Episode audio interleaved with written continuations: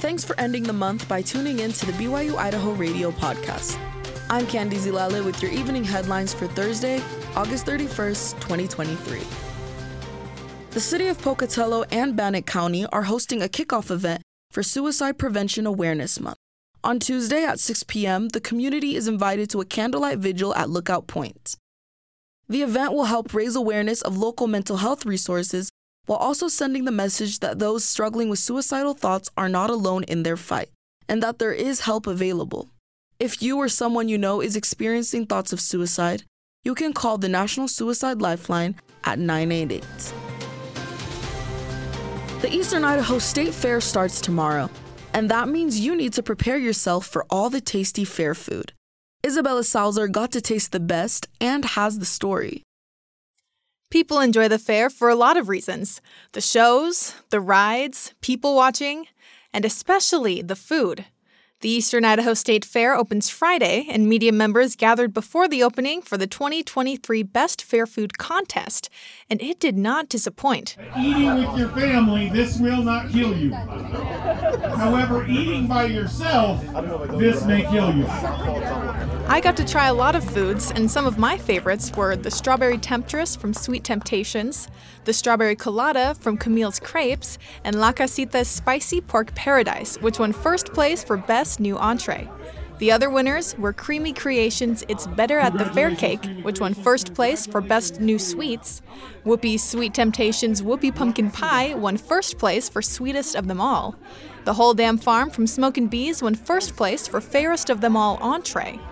The owner of Smokin' Bees, James Billman, says his entree winner is a great deal for fries, mac and cheese, brisket, pork, and chicken. It's a great, great, like you can come and order the whole damn farm and feed your entire family. So it's a great value. The Warhawk sandwich from Black Hawk Barbecue won the People's Choice Award.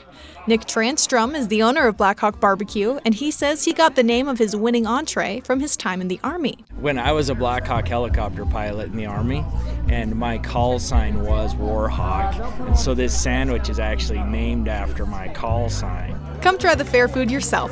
The Eastern Idaho State Fair is open September 1st through the 9th. For more information, like tickets and schedules, visit funatthefair.com. For BYU Idaho Radio, I'm Isabella Salazar.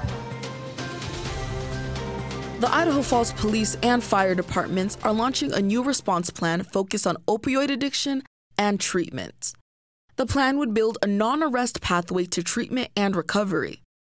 The CDC says that more than 75% of the almost 107,000 drug overdose deaths in 2021 involved in opioid, which includes fentanyl. The city of Idaho Falls has received $247,000 from Idaho's portion of a nationwide settlement from opioid manufacturers. Some of that money has been used to send five employees with Idaho Falls Police and fire departments to a training program. The money has also helped to hire a part time social worker whose primary responsibility is outreach.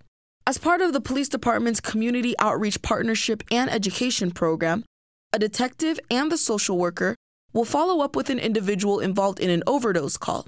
They will check on them and provide them and their families with resources to help in a treatment and recovery. I'm Candy Zilale, and this has been your evening headlines for Thursday, August 31st. You can find more great content on this podcast feed.